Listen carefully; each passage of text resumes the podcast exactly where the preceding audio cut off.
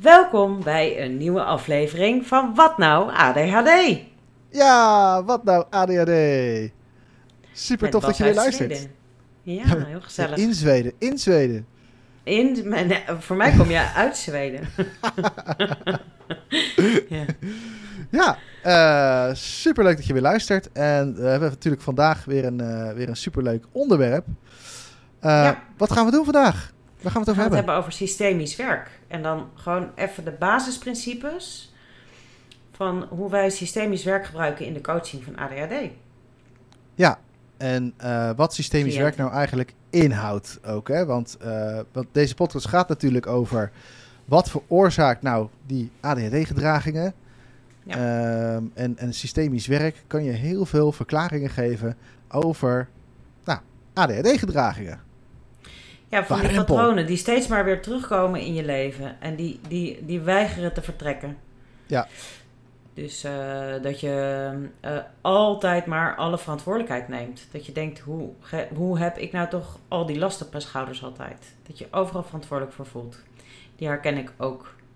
Op sommige je- vlakken helemaal niet en op sommige vlakken helemaal. Dat je zelfs, en dan, en dan doe je echt heel bewust besluit van, dit keer neem ik niet alle verantwoordelijkheid. En dat heb je toch gedaan. Ja. Ja. ja, en dat ik me dan ook schuldig voel als ik het niet doe. Hm. Dus, eh, en, en ik heb dan meer de, dat ik emotionele verantwoordelijkheid. De, ieder, ik, ben, ik ben verantwoordelijk voor ieders emotioneel welzijn. Ben ik natuurlijk niet. En mijn logisch brein zegt ook helemaal niet dat ik dat ben. En, eh, en ik doe het altijd. Ja, interessant. Ook interessant als je dan coach wordt. Hè? ja, hey, waar, waarom zou je hoe kan dat nou? hoe kan dat nou? Maar Ja. het is ook dat je, dat je, dat je, zo'n, zo, dat je denkt, ik geef altijd van alles aan iedereen en ik krijg nooit wat terug. Of andersom. Van, de- ik, Ja. ik heb altijd mensen in mijn omgeving die niet zo makkelijk kunnen ontvangen. Waardoor ik de hele tijd zo'n soort van ongemakkelijk gevoel heb. Van doe ik het wel goed genoeg in mijn vriendschappen of zo. Zo'n onheimlich gevoel van binnen. Dat je weet van, ah, er, is, er wringt hier iets niet helemaal lekker. Terwijl de rest van de Ja. omgeving echt zoiets heeft van, ah, het zal wel. Ja. Eh, dat is ook, ook dat is systemisch te verklaren vaak, hè?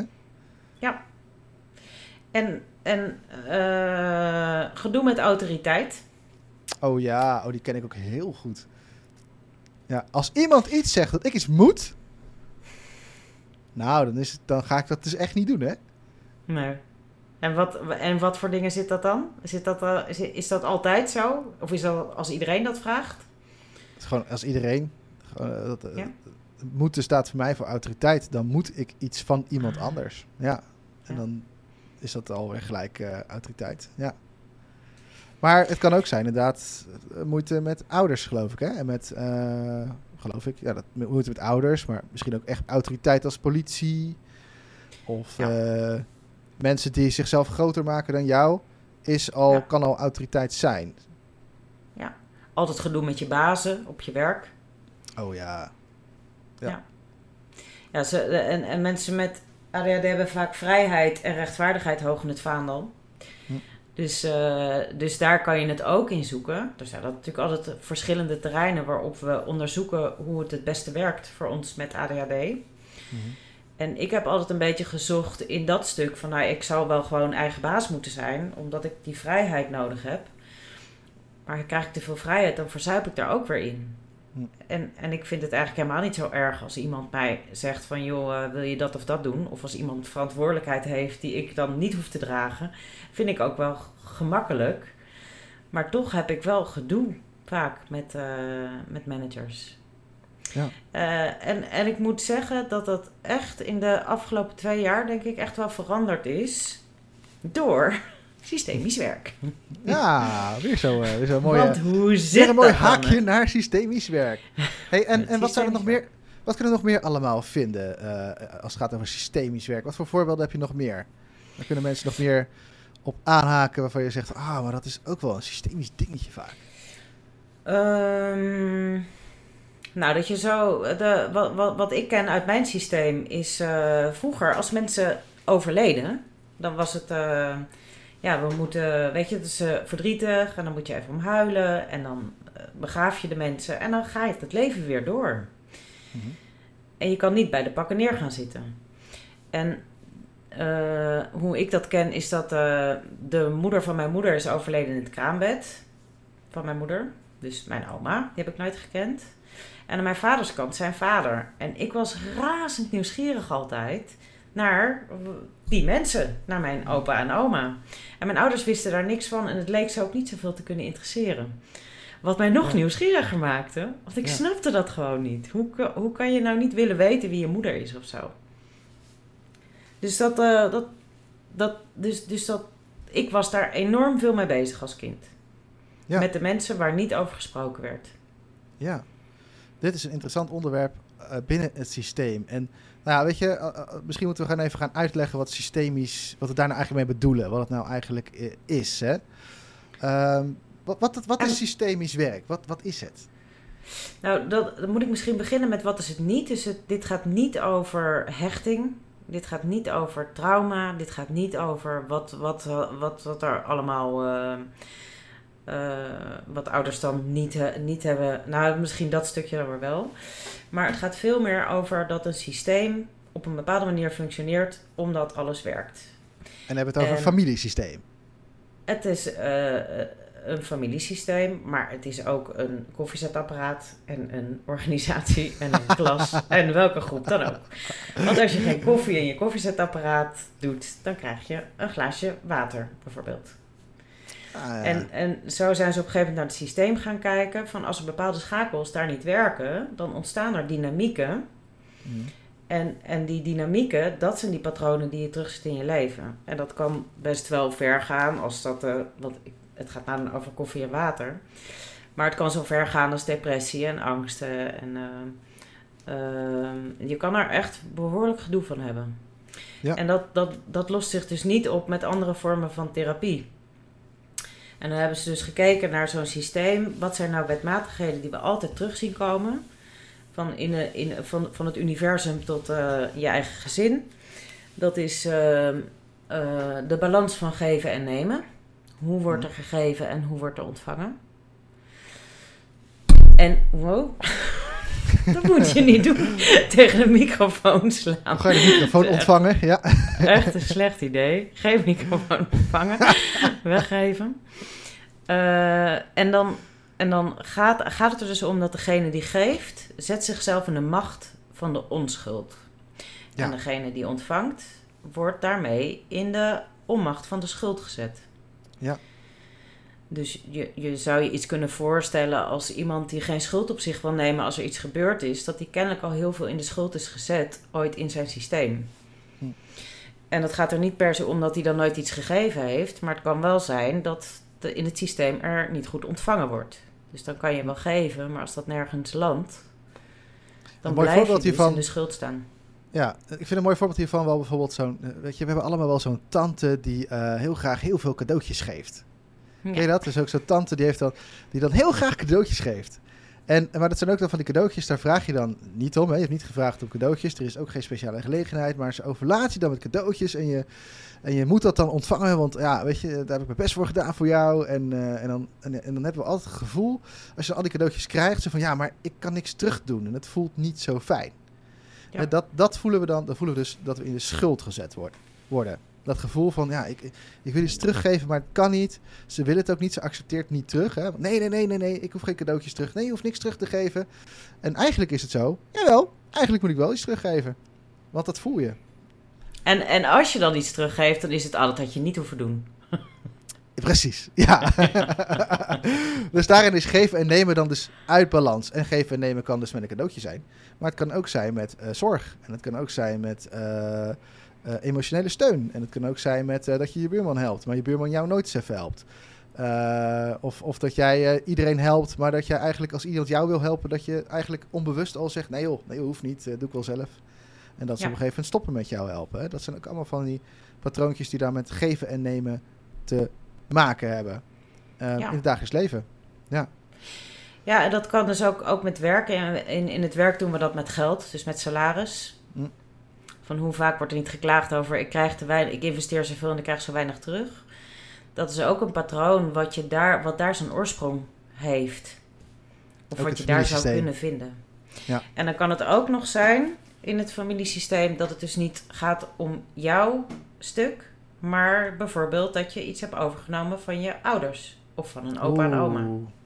Dat is echt tof om dadelijk even op in te gaan, Marjolein. Want we hebben Ja. nog twee wetmatigheden te gaan.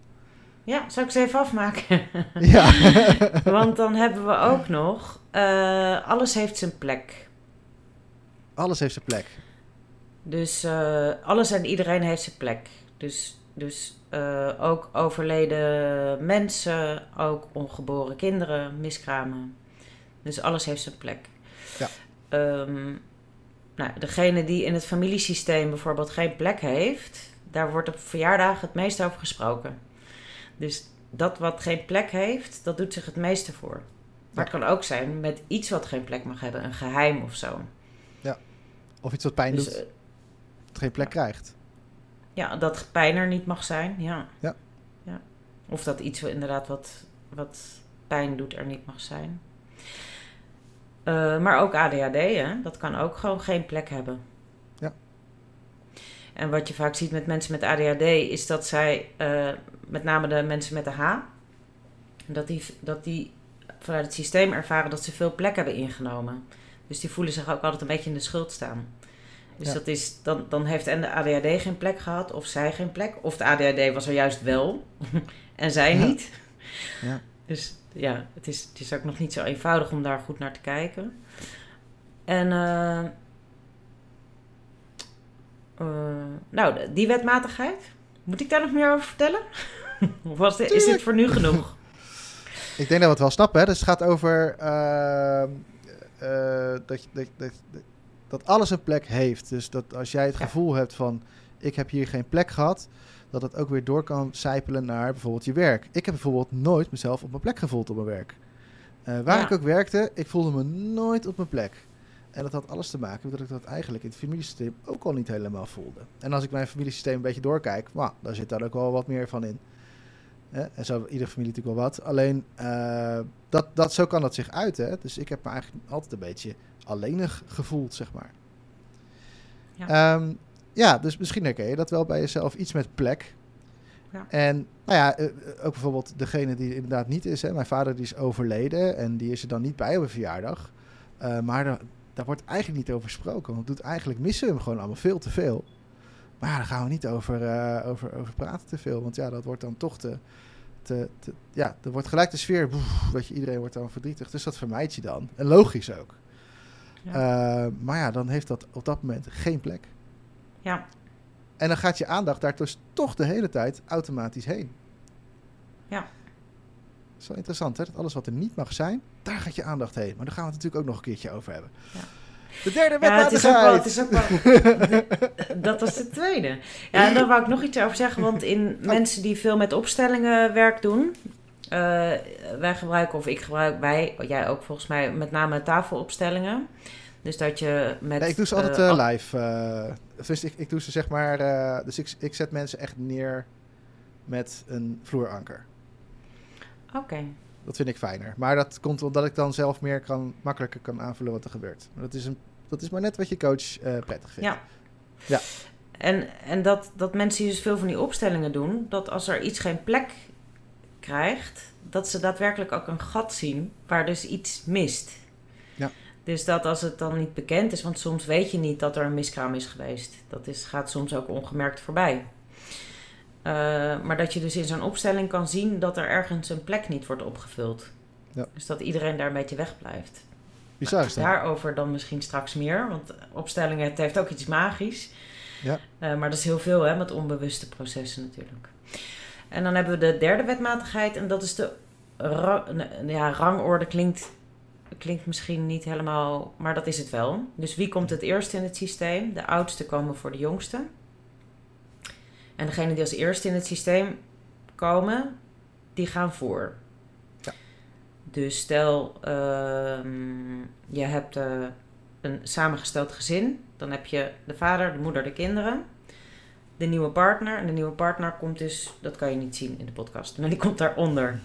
Ja. Eh, die komt daaronder te staan. Wat niet wil zeggen dat die geen plek inneemt. Want het kan best wel zijn dat een nieuwe, een, een nieuwe vaderfiguur in het systeem. Dat die veel meer vader kan zijn dan vader dingen kan doen dan Mhm. de vader in het systeem. Dus daar gaat het Ja. niet om, maar wel dat de vader de vader blijft. Dus die komt wel eerst. Uiteindelijk. Zelfs al zou die niet in het systeem eh, te zien zijn, komt hij nog steeds eerst. Hey, en ehm, ja, dus, dus orde, hè? dat heeft dus ook te maken met, eh, met ouders. Ouders zijn, die helpen elkaar, zorgen voor elkaar, die zijn met elkaar en staan boven de kinderen in principe. Als je Ja. een helemaal een 100% oppie toppie joppie, wat niemand nooit heeft, eh, gezin zou hebben, zeg maar, dan zouden de ouders helemaal met elkaar eh, verbonden zijn. En daaronder zouden de kinderen dan staan. En dan de oudste eerst, daarna de, de, de, het volgende en daarna de, de jongste, bij wijze van. En de oudste zorgt voor de jongste. En de jongste die mag spelen, als het ware. En, eh, Ja. en, en wat je vaak ziet, en dat is dus wel interessant, dat heb ik dus ook gedaan. Ehm, ik kon nog wel eens eh, het gevoel hebben dat ik verantwoordelijk moest zijn voor de sfeer, voor, eh, voor stemming, voor wat dan ook. En wat ik dan ging doen, ik ging dan boven mijn, mezelf boven mijn ouders verplaatsen. Dus ik nam dan, ging dan de plek innemen van een, een opa of oma. Eh, waardoor ik het gevoel kreeg dat ik een soort van tegen kinderen aan het praten was. Maar dat waren mijn ouders. Ja. Gek hè? En dat, dat heb ik echt moeten leren om daarmee te stoppen. En daarna ging, het ook, ging de relatie tussen mijn eh, moeder en mij veel beter. Ehm, en, en, en ja, dat, gewoon, gewoon omdat ik mezelf weer opstelde als haar kind. En hoe deed je dat dan? Door dat te, herkennen, te leren en te beseffen. Dus alleen al door het, eh, eh, wa- wat je dan vaak in opstellingen ziet, alleen al door het zien, kan Ja. het zich al oplossen.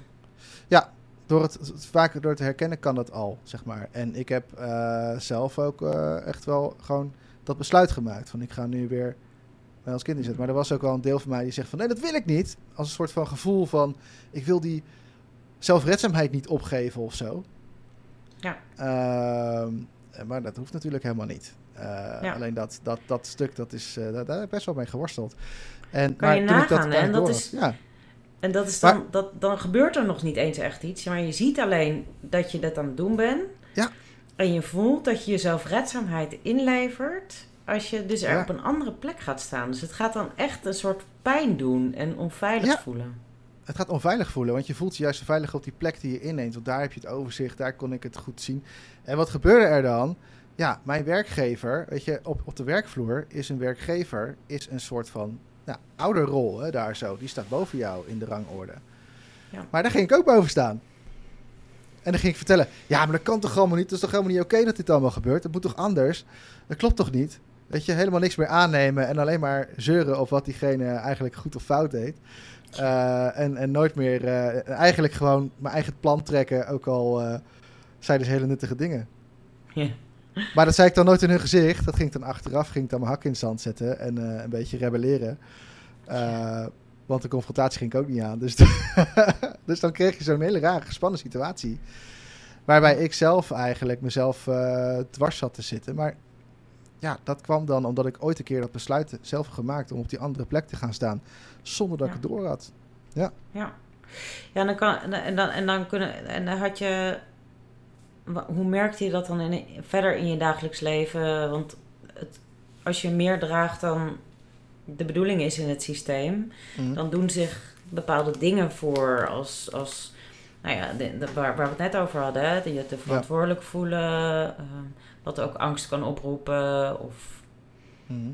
verdriet, of het leven Ja. niet vol kunnen nemen. Of, ja. Ja. Nou, en, en wat ze in het systemisch werk zeggen, Els van Stijn heeft daar een, De Fontein, Ja. mooi boek over geschreven. Goed boek. En doet daar ook heel veel mee. Ook veel te Zelfs- horen in podcasts. Zelfs ik ben daar doorheen gekomen door het boek. Dat zegt wat. Wauw. ja. en eh, en daar, daar staat dan je vader voor je maatschappelijk succes en je moeder voor je relaties. Ja. Dus dat zou dan zijn dat achter elke relatie staat je moeder. En als je gedoe met autoriteit en eh, maatschappelijk niet succesvol. Succesvol, ja, wat is dat, hè? Maar goed, dat is ook maar hoe je het ervaart. Als Mag je ervaart dat je maatschappelijk dat dat maar niet lukt, zeg maar. Ja. Dan, eh, ja, dan kan het echt wel helpen om daar eens naar die vaderplek te kijken. Ja. Ja, ik vind het heel interessant om daar. eh, ik heb daar veel mee gedaan. En ik merk ook echt, weet je, eh, later in de sessies met mensen, als ze echt van die dingen hebben waar je echt niet meer uitkomt, dat je echt denkt van joh, volgens mij heb je zelf ook geen idee meer wat je nou zit te bazelen.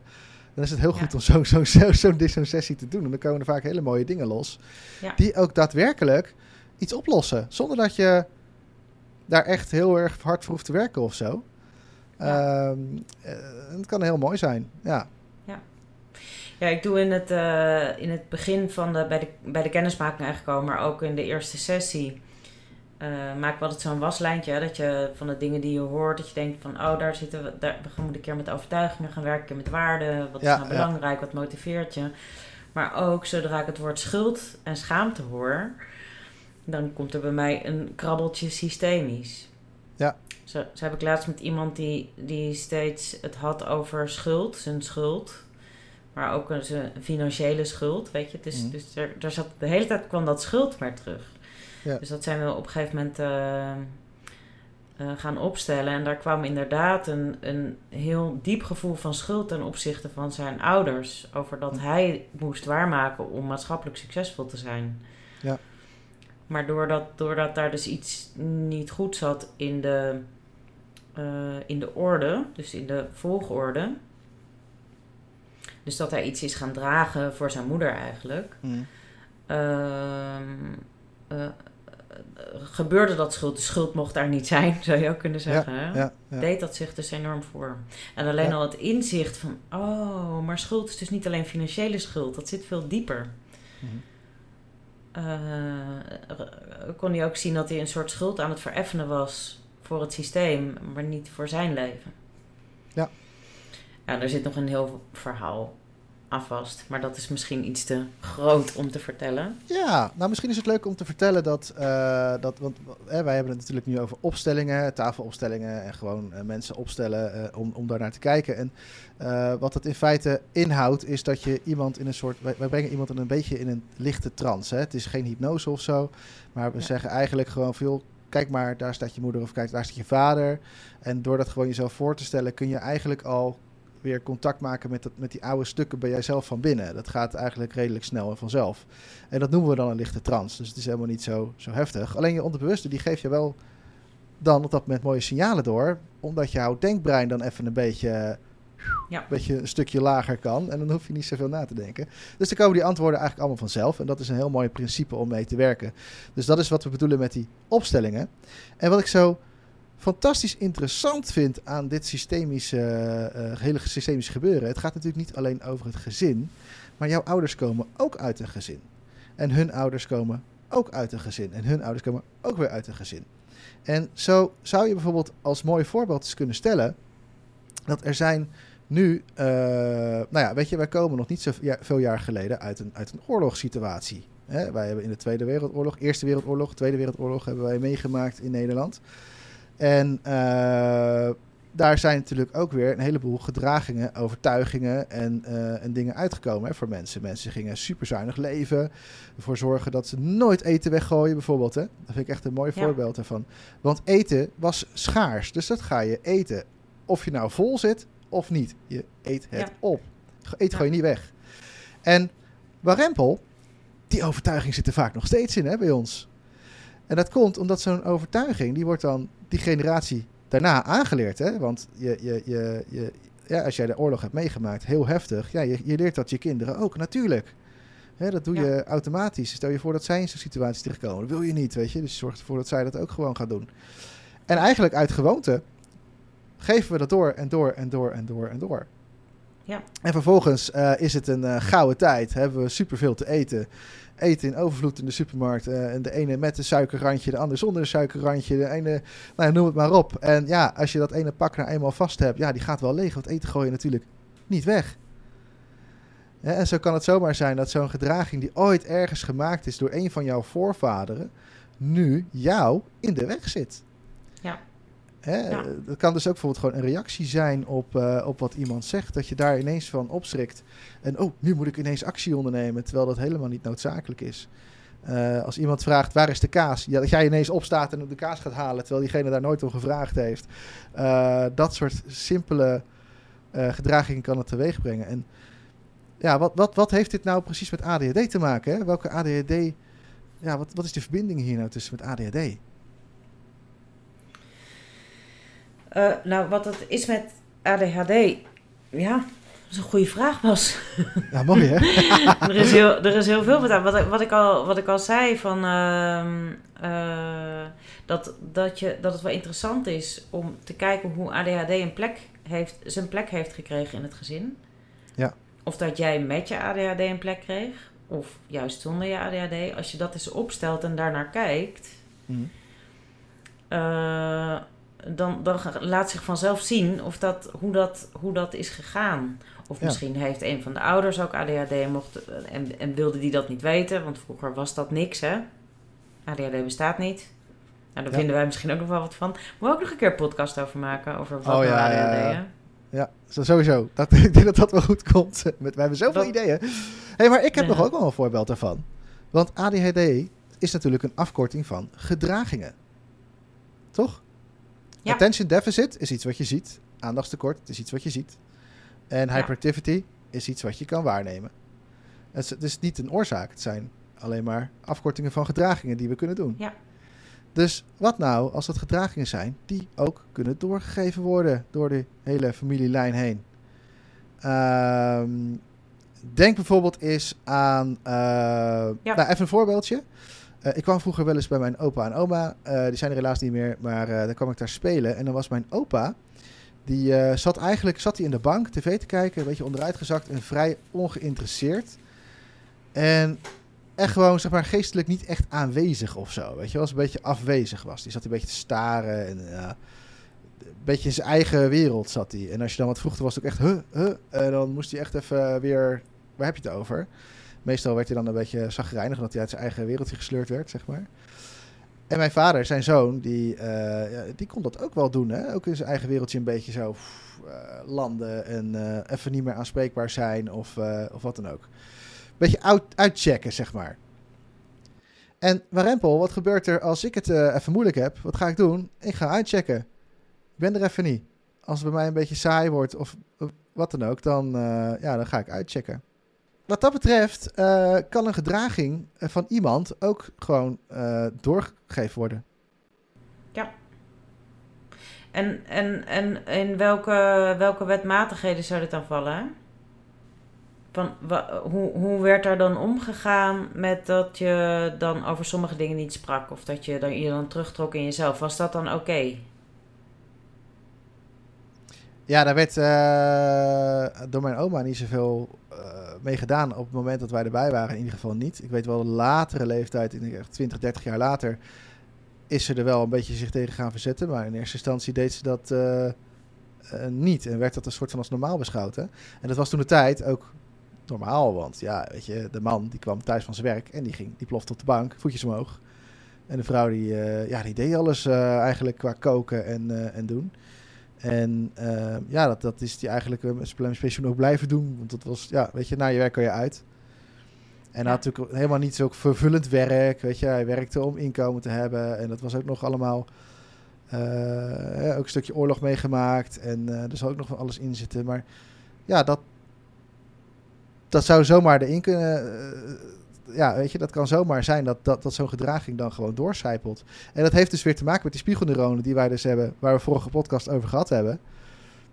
Want wij voelen, want ja, weet je, je voelt aan wat je vader doet, in welke stemming dat is. En dan ga je dat automatisch ga je dat nadoen als kind. Je doet het dan op dezelfde manier gaat oplossen. Ja. En uh, nou ja, weet je, dat, dat zou zomaar kunnen zijn, waardoor ik af en toe. Uh, aan tafel zit en het een beetje te veel wordt en ik gewoon niks meer binnen kan laten komen. Of uh, waardoor ik uh, het gevoel heb dat ik, uh, dat ik allemaal sommetjes aan het maken ben en ineens naar buiten zit te staren en helemaal mijn eigen wereldje zit. Omdat het gewoon niet is waar ik wil zijn op dat moment of wat dan ook. Ja, wie weet zit het in die hoek. Ja, ja mensen van, van onze generatie en daarvoor, die, die kennen natuurlijk ook echt de afwezige vader.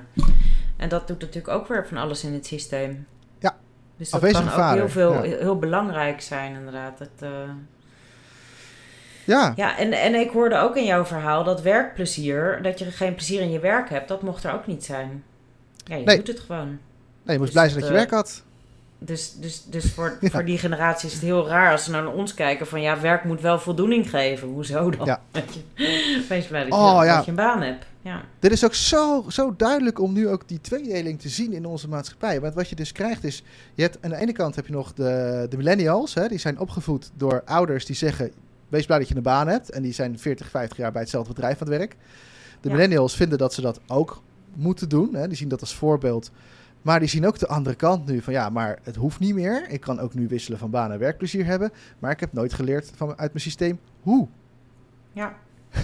Dan krijg je er- heel veel stribbelingen zitten er in die millennial. eh ja, en ook nog wel het voorbeeld van, van een moeder die dan misschien wel aan het werk was, maar niet een voorbeeld had van hoe haar moeder aan het werk was. Voorbeeld. Eh, Ja, Dus, dus hoe doe je dat dan? En je kinderen, die moet je dan naar een kinderdagverblijf brengen. Dat is ook, Ja. daar wordt ook wel naar gekeken van, nou kan dat wel? Of niet? Misschien heb je daar zelf dan Ja. ook een mening over. Nu achteraf, als ik kijk naar body mind en de overlevingsstijlen, denk ik met mijn kinderen, oei, die gingen heel vroeg naar het kinderdagverblijf alweer. ja.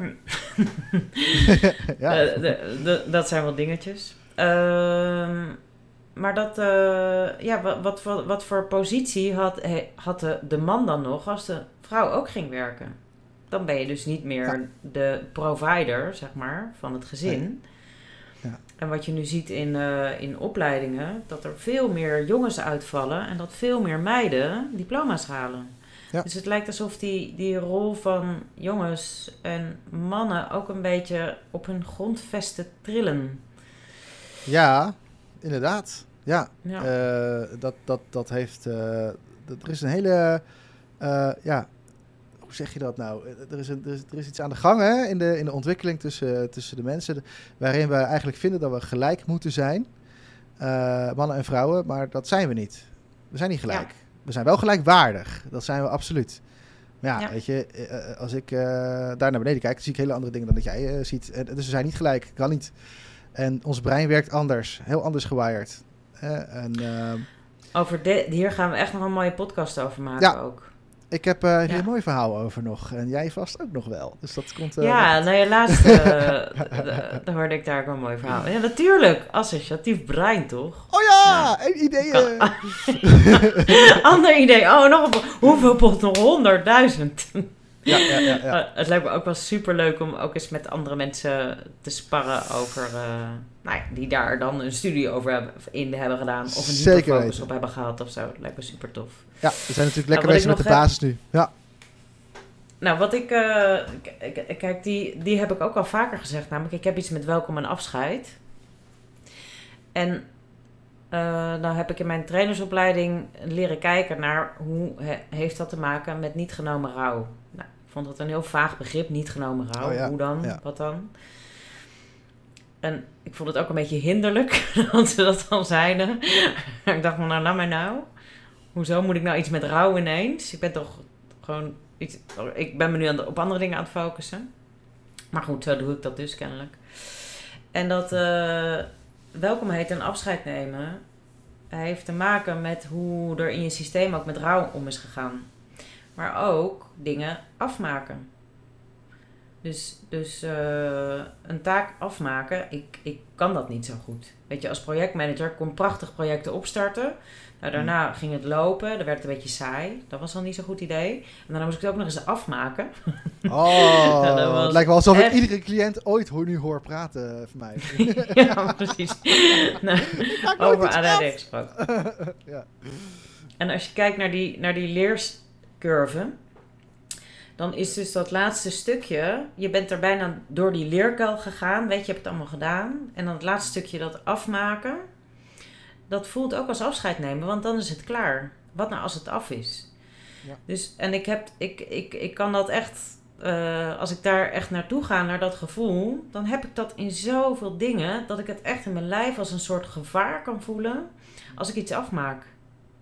Dan is het af en dan moet het altijd net niet af zijn of zo. Net nog zo'n scheurtje erin of een deukje of een taalfout of een...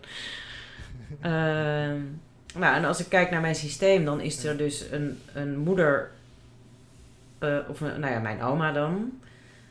Die, eh, de, ja, die, die rouw is eigenlijk nooit verwerkt. Dus mijn moeder heeft altijd gezegd: Ja, ik weet niet wat het is om mijn moeder te hebben. Dus ik eh, kan daar ook niet verdrietig om zijn dat zij er niet is. En mijn vader praat er eigenlijk precies hetzelfde over. En toen zei die trainster tegen mij van... Als jij nou dat stuk gaat aankijken... Wat er met jou is gebeurd doordat jouw ouders hun rouw niet hebben kunnen nemen. Ja. Dus welke rouw kan jij dan voor jezelf nemen? Door wat jij niet gekregen hebt, doordat zij hun rouw niet namen. Ja. Nou, dat, is echt, dat, dat, dat was echt heel ingewikkeld in mijn hoofd. En toen dat een beetje gezakt was, toen begon ik dat te voelen. Dat ik dacht, oh ja, was gewoon ook mijn oma. Het Ja. was mijn opa. En, ehm, nou ja, wat, er, wat, wat ik dan allemaal gemist heb als kind. Weet je, we hebben altijd weer iets door te akkeren. Dat weet ik dan niet zo goed. Ja. Maar ik ben wel ergens niet in gezien. Al was het maar dat ik de hele tijd vroeg... eh, wie, is nou, wie is nou mijn oma, wie is nou jouw moeder? Ja, dat eh, boeit mij niet. Ja. ja. Ja. Maar Ja, ik heb wel de behoefte om er te kennen. Ja, maar ja. Gaat niet. Ja, En, dus da- da- daar merkte je wel dat je, dat je... Nou ja, welk, wel- wat merkte je aan jezelf als het gaat over, over ADHD? Welke symptomen kon je daar dan bijvoorbeeld eventjes her en der merken bij jezelf? Op latere leeftijd. Nou ja, op welke leeftijd? Op latere leeftijd. Op latere leeftijd. Eh, nou, op alle leeftijden ehm, eh, afscheid nemen. dus hier, meer mijn stem, die reageert er zelfs wel Ja, op. ja, ja, ja, ja. ja. Op afscheid nemen. Ben dus je nou het afscheid wil- trekken, Marjolein? Ja. Ja, ik wou nou een afscheid inleiden. Ah. toch, maar, toch maar iets anders dan coachen gaan doen. Nee, Ehm, nee altijd zo, als ik ergens wegga, dan wil ik dan liever gewoon eh, ongezien, ongemerkt weggaan. Want ik vind het Hmm. ongemakkelijk. Ja. Maar vroeger afscheid nemen van dingen, van, van spulletjes, van speelgoedjes. Als moeder dan iets weg wilde doen, dan wilde ik het vastpakken van nee, het mag niet weg. Hmm. Ehm, en later was het inderdaad, eh, toen ik in de jeugdhulpverlening werkte, van groepen afscheid nemen. Nou, dan wilde ik gewoon een week van tevoren er al uitstappen, want ik die mensen nooit meer zien. Ja, dat, dat, kon- dat kon er bij mij gewoon niet in. Nee. En, en hoe meer ik dat ben gaan zien als, god, dat is wel een patroon, dat ik niet zo goed afscheid neem. Daar moet ik meer aandacht aan besteden. Dus daar heb ik best wel van alles aan gedaan om dat beter te gaan doen. En vervolgens ging ik die trainersopleiding doen. En dan moet je dus een welkom hebben aan het begin van je training. Ofwel een welkom in de podcast. Weet je, waarom liet ik dat jou doen? Omdat dat dus niet helemaal mijn ding is. Ik heb vandaag gezegd dat. Marjolein het moest doen. En ja, precies. Dus ze leert wel. Ehm, eh, maar ook het, eh, dus het welkom heten en het afscheid nemen, dat rondje maken. Je hebt ook zo'n rouwcirkel, hè? Dat je dat Ja. afmaakt. Dus dat je begint en dan ook weer netjes dat afscheid doet. En ik draai nou een rondje, maar dat zien podcastluisteraars niet natuurlijk. Nee. Ehm, dat leer ik nou natuurlijk steeds meer ook in de opleidingen. En ook om daar zelf naar te kijken en herken dat bij cliënten. Dat hebben ongelooflijk veel mensen met ADHD, dit, dit stuk. Het is eh, wel bijzonder dat er eigenlijk nooit naar gekeken wordt. Hè? Want, want, want als Ja. je zo hoort, dit gaat dus over taken starten. Dus beginnen ergens aan. En Ja. ook afmaken. Weet Ja. je? En ja, hallo. eh, eh, bijna iedereen met ADHD die ik eh, ken, die, eh, ja, die, die heeft daar wel iets mee op enig eh, vlak, zeg Ja. maar. En, en Ja. het is ook niet gek, hè? Want weet je, de, de- als je kijkt naar de Nederlandse, of de, nou, de westerse cultuur. ehm, ja, ja, weet je, eh, rouw eh, heeft nou eenmaal niet zoveel plek bij ons. Het, het is gewoon, ja, weet je, oké, nou, het is nu klaar. Ja, nu weer verder hoor. Zit je nou nog steeds erover te zeuren? Hè? Is het nou nog steeds niet, weet je, dat soort dingen kreeg ik, kreeg ik vroeger ook nog wel eens te horen. Van, nou, nou is het wel klaar hoor.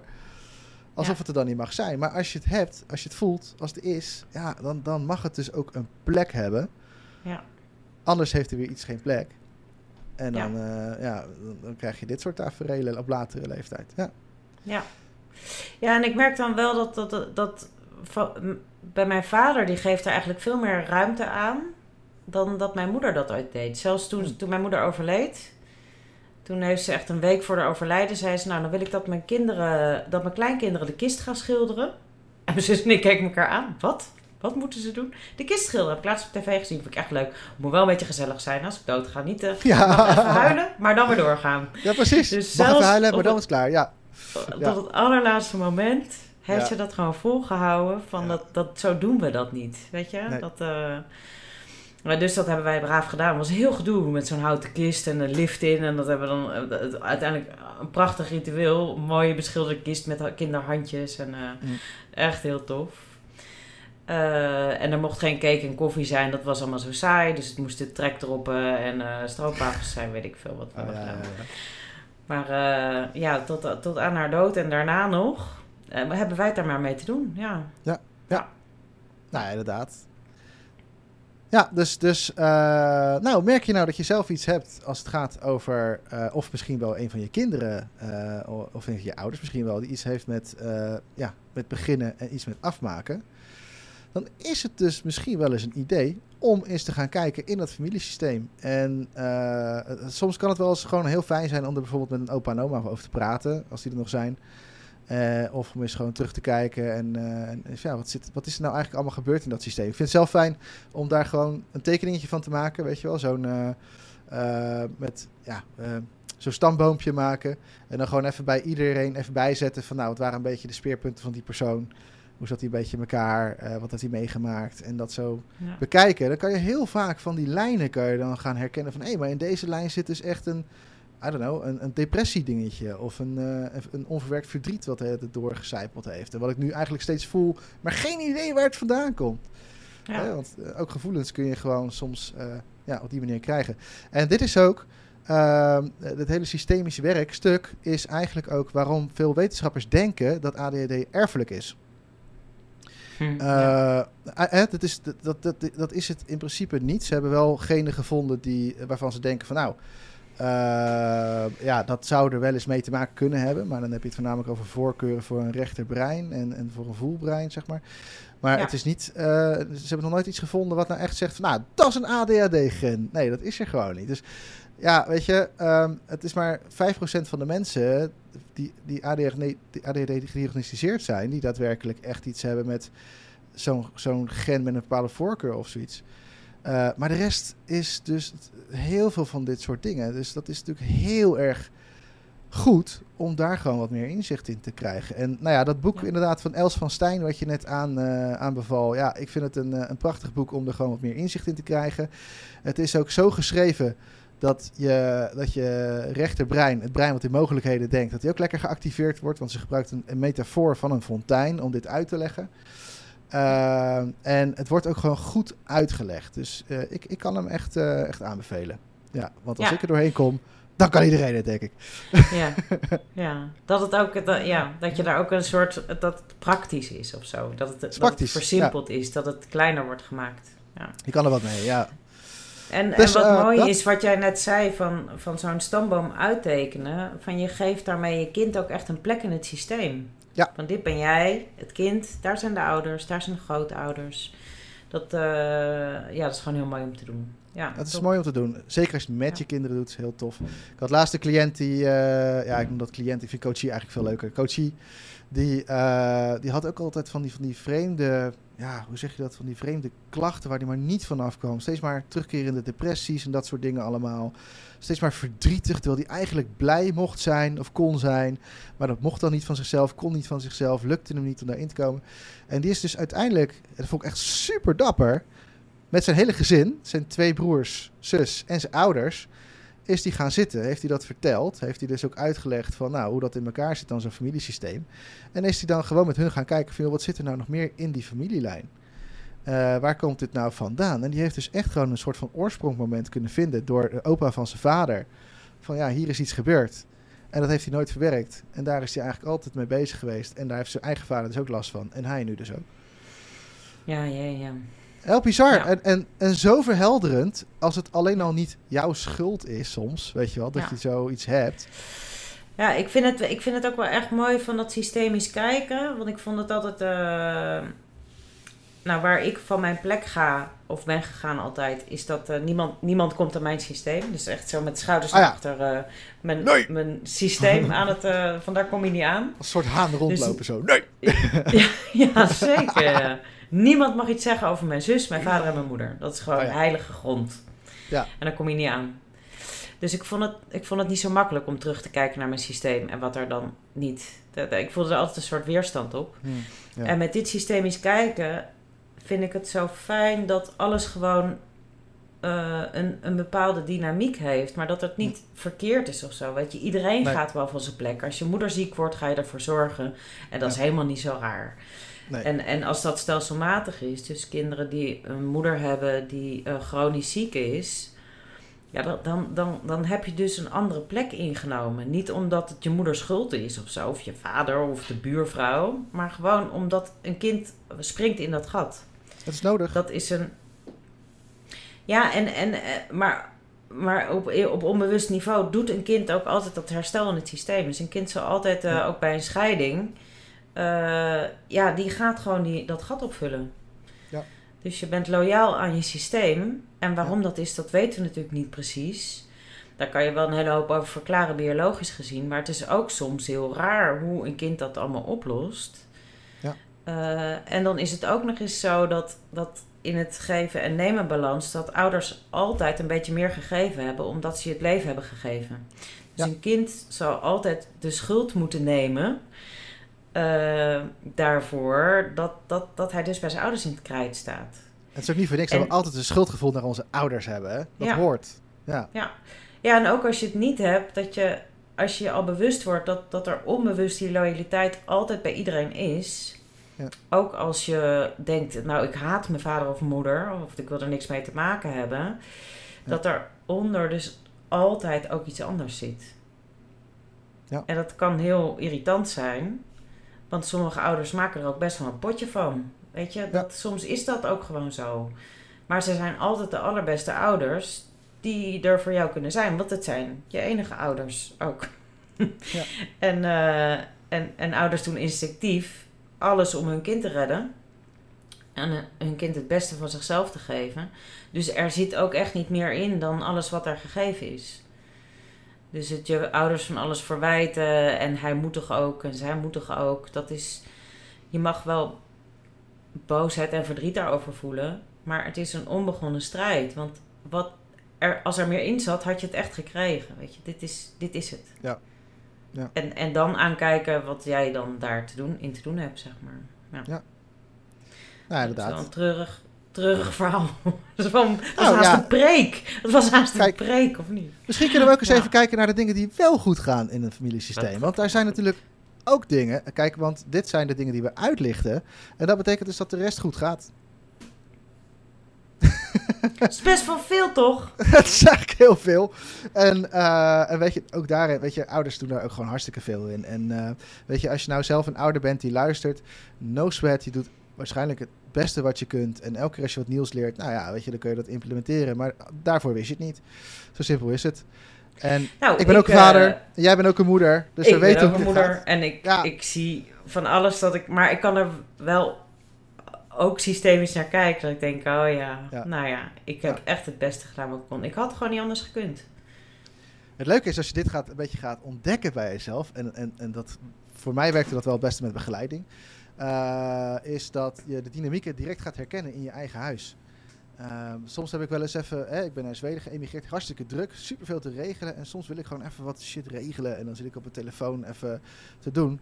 En als mijn dochter dan thuis is, en eh, die is eh, bijna zeven, dan merk ik dat als ik op de telefoon zit, dan ben ik wat korter af. Dan reageer ik even niet zo snel. Dan ben ik net eventjes dat ietsie pietsie meer afwezig dan dat ik normaal gesproken ben. En soms zit ik ook gewoon in een mailtje, hè, dan wil ik het even lezen. En dan merk ik dat zij ineens dingen gaat doen die ze normaal gesproken aan mij zou vragen om te doen. Ik zet wel even koffie voor je pap. Terwijl ze Ah. normaal gesproken zou zeggen van, eh, mag ik koffie zetten? En ze gaat ineens een soort van zorgtaak gaat ze op zich nemen. Dat is natuurlijk heel interessant om te zien. Dat zo'n kind, ik ben op dat moment namelijk mentaal een beetje afwezig voor haar. Zo, zo, zo, zo zien kinderen dat, zo voelen kinderen dat op dat moment. Oh, ik heb nu even niks op papa, hij zit nu in zijn telefoon.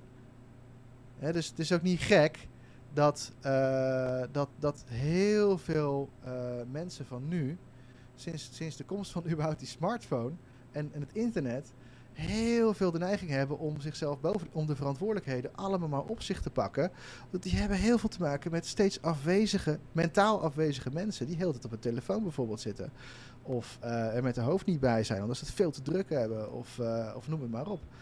Als jij een vader hebt die een burn-out heeft, omdat hij zo hard gewerkt heeft om jou te helpen, om jou een beter leven te geven, maar nu een burn-out heeft, ja, dan is hij ook op dat moment niet mentaal meer aanwezig. En dan zijn we ook, ja, we weten hij is er, maar ik heb niks aan hem als kind, eventjes. Ja. Hij heeft zichzelf, hij heeft wel genoeg aan zichzelf. En kinderen nemen dan afstand. Die gaan dan zichzelf een soort van wegcijferen en zeggen van, nou, weet je, ik, ik, ik, ik, ik- ja, als ik nou maar gewoon lief ben en rustig ben, dan, eh, ja, dan, dan heb jij het wat minder zwaar. Dus zij nemen dat op hun schouders. Dat doen kinderen binnen het systeem heel veel. En als jouw moeder dat bijvoorbeeld gedaan heeft, en jij ziet het als kind, ja, dan ga je dat automatisch ook doen. Ja. Hè, dus Ja. dus zo, zoveel van die gedragingen. En, eh, en ja, natuurlijk, weet je, hoe hoger je spanning wordt, ja, hoe meer ADHD-gedragingen we krijgen. Hè? Dat zijn die freeze-fight-flight gedragingen weer. Dus zo is dat dan ook weer gekoppeld met elkaar. Nou, Ja. ik denk dat we hier wel podcasten vol van kunnen bedenken met voorbeelden. Maar ik wil je gewoon eens uitnodigen, jij als luisteraar, van ga eens kijken naar je eigen voorbeelden. Ga eens kijken wat je ziet binnen je eigen gezin. En dat mag lekker objectief zijn, hè. Eh, dus gewoon eventjes van, joh, wat voor, wat voor dingetjes zie ik nou? Zie ik dat ook bij mijn opa en oma? Heb ik dat daar ook waar kunnen nemen? Eh, wat doe ik daarin? En in welke manier doe ik dat dan? En, en soms kan je hele leuke lijntjes zien die je dan terug kan Ja. leiden naar een paar generaties voor jou. Ja, en kijk eens hoe je plek inneemt op, eh, op, op een opleiding, in een groep of in je huis, hè, hoe je eigen plek maakt. En vind je dat je recht hebt Ja. op die plek?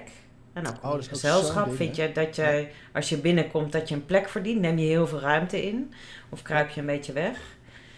En, eh, nou, maar ook in je vriendenkring. Van, bij welke vrienden voel je nou een beetje gedoe? Van, oh jee, ik heb zo, al zo lang niet gebeld. Dus dat je steeds van dat soort gedachten hebt over dat je tekort schiet. Ja. Van hoe zit dat nou met die, in, die, in die balans? Hè? Met, met, wordt daar wel ontvangen ook aan de andere kant? Dus dat je dat gaat omdraaien, waardoor daar, dat, het, alles maakt natuurlijk dat je hoofd leger wordt. Als je op dit soort dingen gaat, eh, Ja. gaat kijken. Ja, en met zijn allemaal processen. Ja.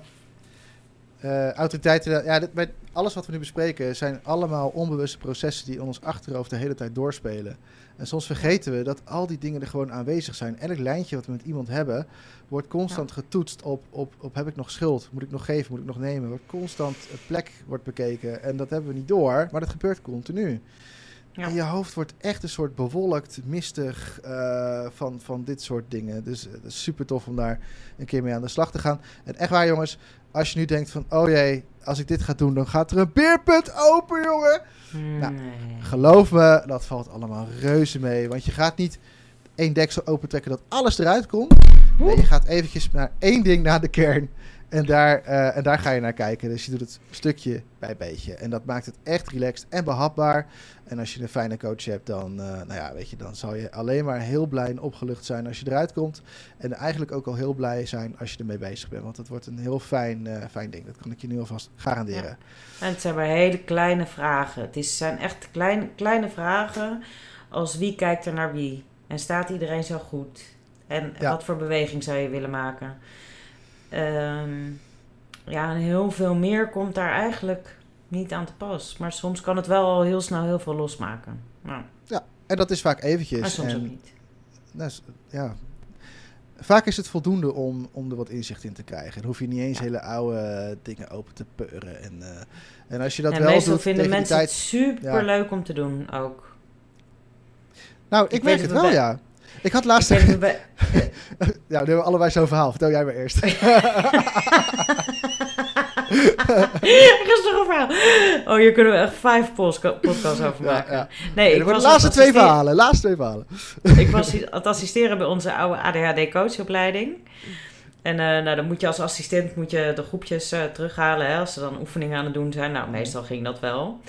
En toen hadden we op een gegeven moment op de, in de middag hadden ze die tafelopstelling. Gingen ze met elkaar doen. Om elkaar eens even te kijken voor het eerst. ik werd echt eh, overal weggehoond gewoon. ze wilden allemaal gewoon tot zes uur blijven zitten.